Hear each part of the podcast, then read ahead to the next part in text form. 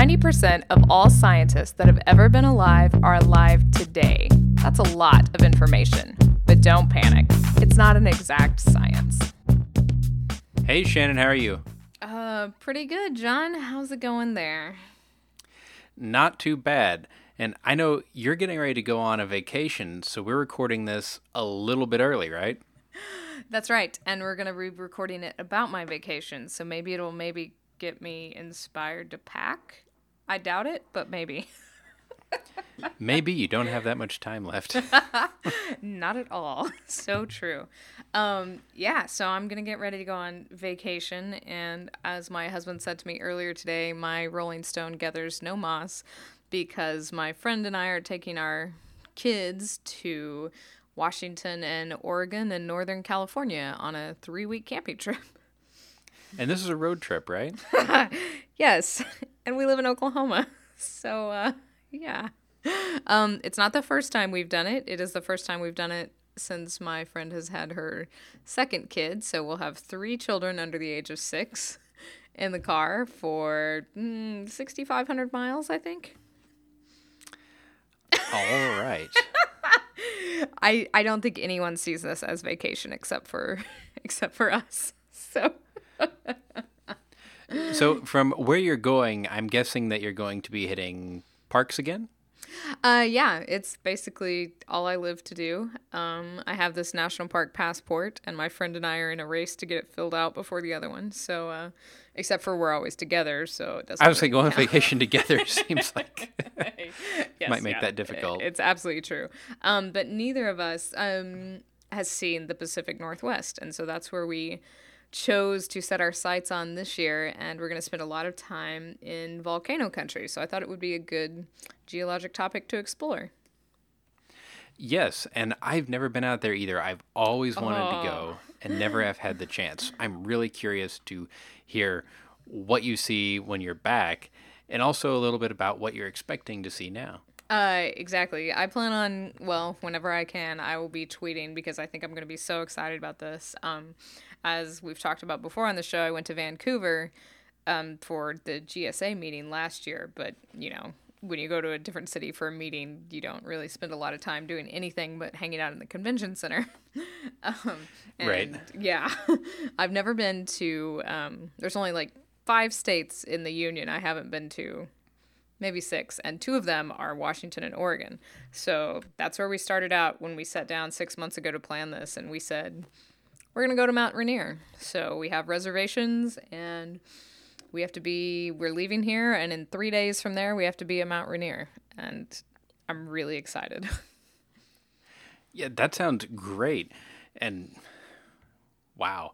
So you got a lot of miles to put on the next 3 days or so. So what's your what's your total itinerary? What all volcanics are you going to see? So we're going to see a lot of volcanics when we go up there. Obviously, um, the tour starts in Mount Rainier, and then we're going to go south from there. Um, going up there, I'm assuming we're going to go across. We're not going to Yellowstone. That was our last big uh, road trip, but we're going to go across the Snake River volcanics that all came from the hot spot that is Yellowstone, which we'll be talking about Right. a little bit later in the show um, on our way to get to Mount Rainier. And there's just so much cool geology that I'm excited about. Um, we're going to be traveling through the scablands of Washington, which are these big mega ripples. And as I've talked about before on the show, I really love large scale sedimentation processes. So we're going to see a lot of those, which I'm sure my friend won't care one thing about. But I'm sure you'll get lots of material for your lectures though. That's what I'm hoping to do. Um, and also in the native science class I teach, I know we talk a lot about this, um, but there are obviously a lot of indigenous tribes from the Pacific Northwest, and I use a lot of their stories because their stories are super colorful. And obviously, with the amount of earthquakes and volcanoes that take place in the Pacific Northwest, they have a lot of geologic hazard related stories um, to go along with a bunch of these landscapes.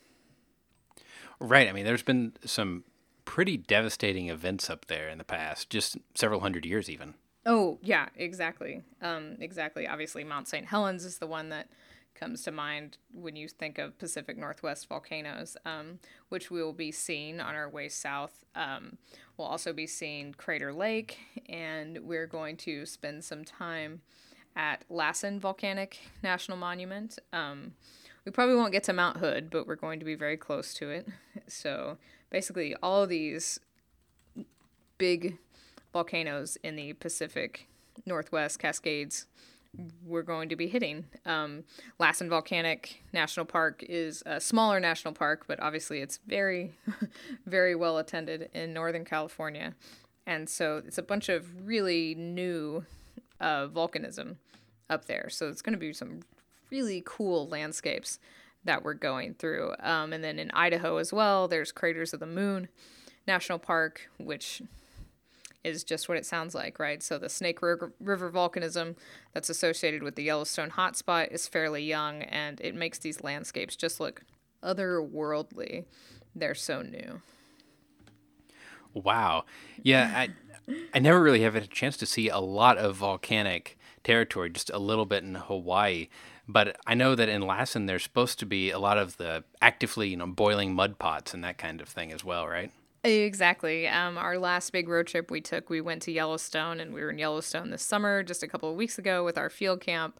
Um, and then Lassen is one of these other places that you see sort of these related volcanic things that aren't necessarily you know lava flowing out, but these these geysers and basically this plumbing that's affected by magma that's fairly close to the surface, which is sort of terrifying to think about when you're in these locations.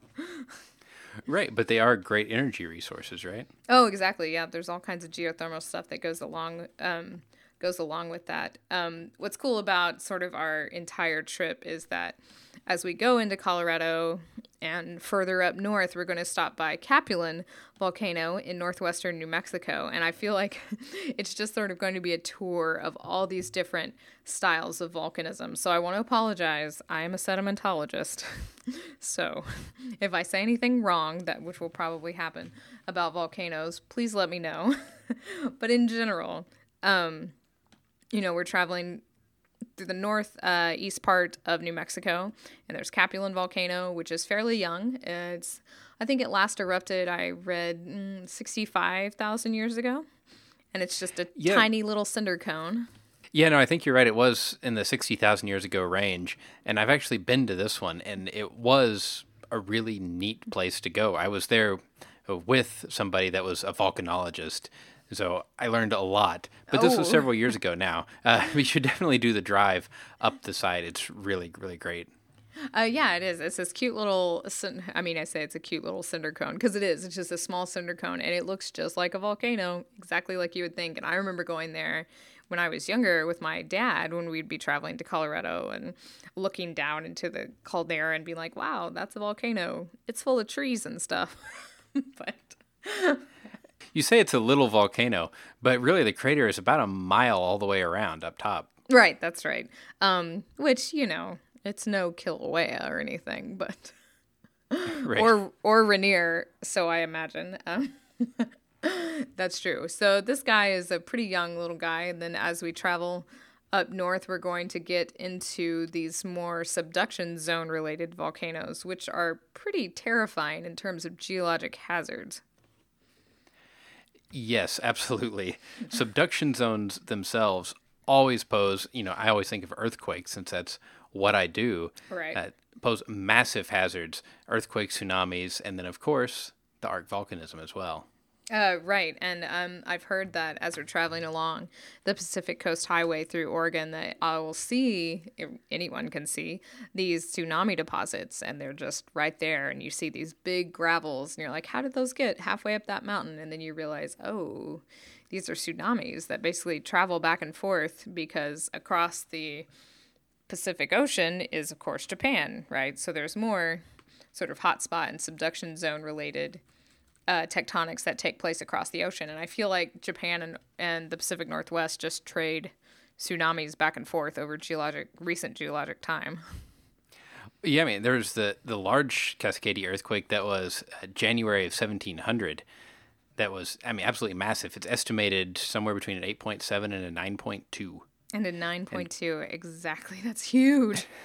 yeah, and it created a massive tsunami that did a lot of. Uh, well, so it did strike Japan, and they also say that it's probably linked to the Bonneville slide as well. Exactly. So this big, you know, you can look at the Discovery Channel show about it because it's all hyped up the Cascadia megaquake. Um, but we talk about it in my yes, in my classes because you know you have these lists of biggest earthquakes that we've had, and how do you know there was one in 1700? It's not like we had you know seismometers set up but this is where native knowledge really really can help you figure out you know geologic processes because obviously in Japan written history has gone on a lot longer than it has in the US and in Japan there was talk about this orphan tsunami the tsunami that came up and um, it was in the 1700s there. And you know it was recorded and that was that. But where did it come from and so there's a lot of geologists who have done work in the Pacific Northwest to try to sort of figure that out. And um, one of the unique things up there is that there was a whole forest there that was dead. And it was this dead forest, and they couldn't figure out, you know, why it would have died. And so limnologists or tree ring people had gone in and they dated when these trees had died, and it was about 1700. And they figured out looking at that, looking at these Japanese um, texts that talk about this orphan tsunami, and then looking at the geology of the area, that in fact there had been sort of a mega quake, and these trees had died because of saltwater incursion as the crust got sort of sunk down, and as it pinged back up, you know this this forest is now above ground, and the force of that huge earthquake is what set off this tsunami. Right. And you're talking about the Discovery special, which is pretty good, though a little bit sensationalized. I've also heard good things about the book. It's called Full Rip 9.0 The Next Big Earthquake in the Pacific Northwest. Mm-hmm. And I've heard good reviews about it, just that the title was quite possibly the worst, most sensationalized title that they could have used. It's like these are one of these things like this one I almost am okay with the sensationalism of it because it's so terrifying. Like these are the subduction zone earthquakes and the associated volcanism. I mean, those are they're just huge geologic hazards. I mean, it's not all volcanoes are obviously bad, but these seem to be particularly, you know, unpredictable and, you know, there are geologists that lost their lives in Mount St. Helens erupting. Um, and these are huge, huge eruptions because of the chemistry of this magma. Um, it's kind of scary stuff. So the sensationalism of this, you know, it's almost warranted. But what's really neat is these, you know, these earthquakes and these um, volcanic eruptions have gone on there for hundreds of thousands of years since people have been there. And there's some really neat native stories describing what causes these different things. And one of the ones that I really like and I tell in class is about the whale and the thunderbird. And so, if you think about the Pacific Northwest and you think about their artwork, it's sort of a very specific style. And the thunderbird is one of the highest deities to many of the tribes there. It's the thing that sits atop most totem poles, right? And right. the thunderbird is sort of a protector of the people. And so there would be whales who would be bothering the people, and the Thunderbird would be invoked to go fight the whale. And so within this fight, Thunderbird would fly out to the sea, pick up the whale. And so what happens when they're fighting? Thunderbird drops the whale, and what do you get? You get both earthquakes and tsunamis as the water is displaced from the whale being dropped from great heights by Thunderbird. Huh. Yeah. That's a fascinating story. I had never heard that one before. Oh, yeah. And it's really, there's all kinds of different stories that go along with that. And there are obviously lots um, that have to do with those two deities and volcanism as well. But I really thought that was neat because obviously, if you're dropping a whale, you're going to get earthquakes and tsunamis. And so it's kind of a neat way to describe that sort of action. Well, when you said dropping a whale, I got a little bit sidetracked there on the Hitchhiker's Guide to the yeah. Galaxy. I said a whale, not a tulip, and a whale. right. Ground. Anyway. yes. Link in the show notes if you're unfamiliar with that. no, you should just read it, really. So, uh, yeah. um, That's what I always think of too, and I always get really excited when one of my students brings that up. But that that is few and far between. Yes. Well, so where else are you going to go on your giant loop back towards Oklahoma? right. So um, we're going to hit all the Pacific Northwest awesome volcanism, and uh, we're going to also hit the redwoods that are in Northern California, obviously. Um, right. And then on our way from there, we'll go to Lassen Volcanics, and that is super exciting. Um, it's just sort of one of those that you don't really think too much about. You know, you hear these big, you know, go to Redwoods, go to Death Valley, but then the Lassen National Forest and the volcanic fields there should be super exciting. And then on our way, we are going back through Lake Tahoe. And then the place that I think my friend and I are both the most excited about is Great Basin National Park. Wow. That's That's almost at the top of my list of parks to go to, I think. Um, so but I've everything. definitely never been there. No, and it's it's one of the lesser known parks. It's in eastern Nevada. It's right on. It's just um, east of Ely, and it's really close to the Utah border. And if you look up Great Basin National Park in Google and you use your images key, you'll think that it's not right because it's not the landscape you would think of as being in Nevada. and I've done a lot of work out in Nevada in the desert and so I was like, okay, well, we'll see what this looks like. It's beautiful. There are glaciers there, uh, which I didn't know existed in Nevada. There are bristlecone pines, which are the trees that are like, some of them are more than 4,000 years old. Um, the Lehman Caves have some of the most spectacular cave features that you want to see. So, stalactites and all kinds of weird carbonate cave formations as well. So, it's it's like the whole package, and it's one of the least visited national parks in the system. Yes, and if you look up the nighttime photos, it's so oh. dark that people can get some amazing astro photos out there. Mm-hmm. It's one of the darkest places in the country, they say. And I can't wait to be there. Um, some of these parks, if you try to get into Yosemite or Yellowstone, you have to start planning your trip a year in advance. So the reservation services work you know, you can reserve something 364 days out. And you have to do that. At Great Basin, it's just first come, first serve. I think it costs us $6 a night to camp there as opposed to, you know, 40 in Yellowstone. So it's the thing I'm most looking forward to. So, how long do you get to spend there? We're we're gonna spend three days and two nights in Great Basin. Um, so obviously we're on the road a lot because we want to maximize just what we get to see. Um, we're clearly gluttons for punishment. We love we love road trips, but we decided we've heard so much good things about this place that we're gonna stay three days there. Yeah, I wish I could do this loop. I don't know if you remember, but probably four or five years ago now, uh, you did one of these vacations with the same folks, I believe, uh-huh. in the desert, and I did the same thing as well. But we did our loops in the opposite direction yes. and met up for breakfast at a campsite one morning. uh, yes, we did. It was super awesome. Yeah, so it, it that's really funny. Yeah, you should you should take this loop the other way. It's going to be twice as long. yes. And I get to start from Pennsylvania. Exactly. um, and being in Utah, which is where, you know, we were basically doing our loop backwards, you know, it's really close to Great Basin. And that's, we had talked to a lot of people there about it. And that sort of first got us started on this idea. And then I talked to some of my other geology you know, nerdy friends who love national parks, and a couple of people said this was Great Basin was their favorite national park. So watch out for the Twitter bombs I'm going to throw up from there because I'm going to be so excited that I'm there. So. Yes, I think you may actually be tweeting from the show account more than I have recently. Oh yeah, which is a first. I know exactly.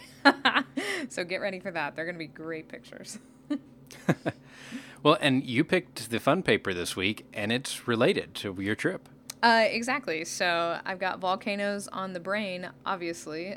Um, you know, my son is super excited that we're going to all these volcanoes. Um, and so I wanted to sort of talk something about it. And in just the most recent issue, the July issue of Geology, um, I picked this paper and it says, it's titled Months Between Rejuvenation and Volcanic Eruption at Yellowstone Caldera, Wyoming and it's Till et al., um, which is a group out of Arizona State, uh, also the USGS and um, UCLA.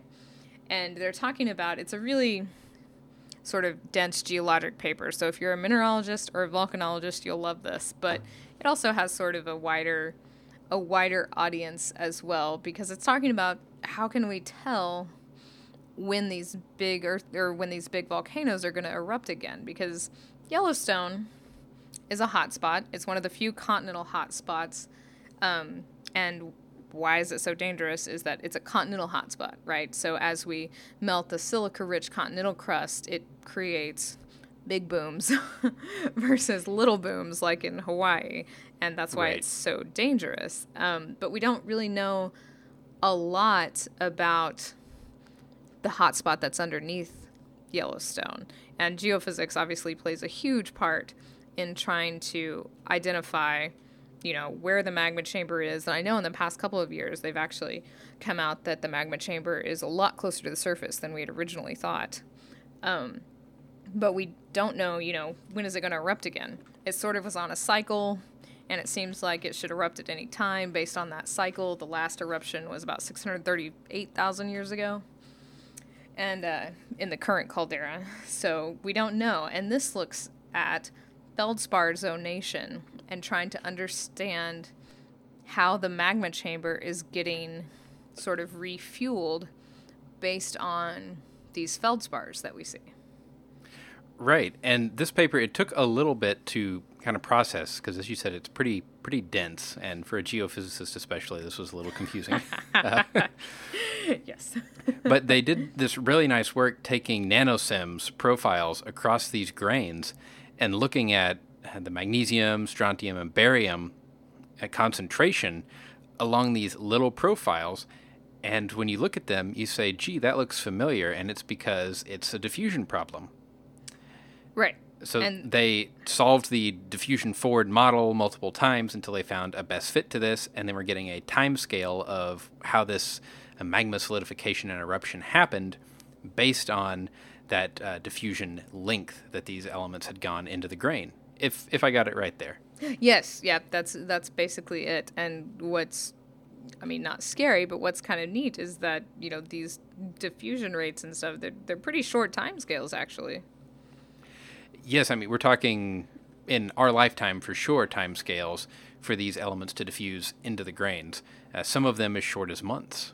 Uh, exactly. And so we do a lot of, just like we said earlier, you know, geophysical monitoring of these magma chambers. And uh, so this sort of study doesn't necessarily say that we can use these things to predict an eruption because likely if an eruption is imminent our seismic monitoring is going to figure that out but it sort of supports when an eruption is going to happen. So, you know, if you have a lot of seismic movement, they can sort of look at these, you know, diffusion profiles that cross these sanidine grains and sort of come to a sort of overall understanding using the mineralogy and the geophysical monitoring when Yellowstone is likely to erupt again. Right, and they actually have towards the end of the paper, uh, surprisingly, the rough volume of the reservoir that you're talking about at Yellowstone, and it's ten thousand cubic kilometers. That's unbelievable. Unbelievable. Yeah, and Right. that's why Yellowstone deserves our full attention, I feel like, in terms of geologic hazards. Yeah, and it's kind of fun to look. I don't know if you keep up with the you know just daily or monthly patterns of earthquakes. There's always a nice little set of earthquakes popping off around there. Generally Uh, relatively small, though. There sure is. Um, the, in the last year, there were a couple of larger ones, around five, I think, though. So, you know, you're like, okay, there's a 5.0 earthquake there. And Then you think that's because of magma shifting very close to the Earth's surface. It's uh, the part of geology that I like to point out to students that you know geology is happening all the time, and it's it's real stuff. It's not, you know, these long time scales. Magma shifts. There's a 5.0 earthquake in Yellowstone. It can change the plumbing of the geysers, change how they erupt. That's pretty crazy. Right, and that's I mean the USGS motto is "Science for a Changing World." Uh, exactly. On small time scales, smaller time scales than we think. Yes. well, if you want to send us a fun paper to discuss or photos from your Pacific loop, if you go on a similar trip, definitely do that. Or if you just have any comments about the show, we'd love to hear from you. Shannon, how can they get a hold of us? Well, we'll be pretty active on Twitter in the following month as we both travel around the country. And so you can always find us at Don't Panic Geo. John is at geo underscore Leeman. I'm at Shannon Dulin. And you can always email us any comments, suggestions, complaints, or otherwise, show at don'tpanicgeocast.com. And if you have any uh, corrections for our volcanology, or if you would like to educate us on volcanology, we would definitely, definitely appreciate that. And until next time, remember don't panic. It's not an exact science. Any opinions, findings, conclusions, or recommendations expressed are solely ours and do not necessarily reflect the views of our employers or funding agencies.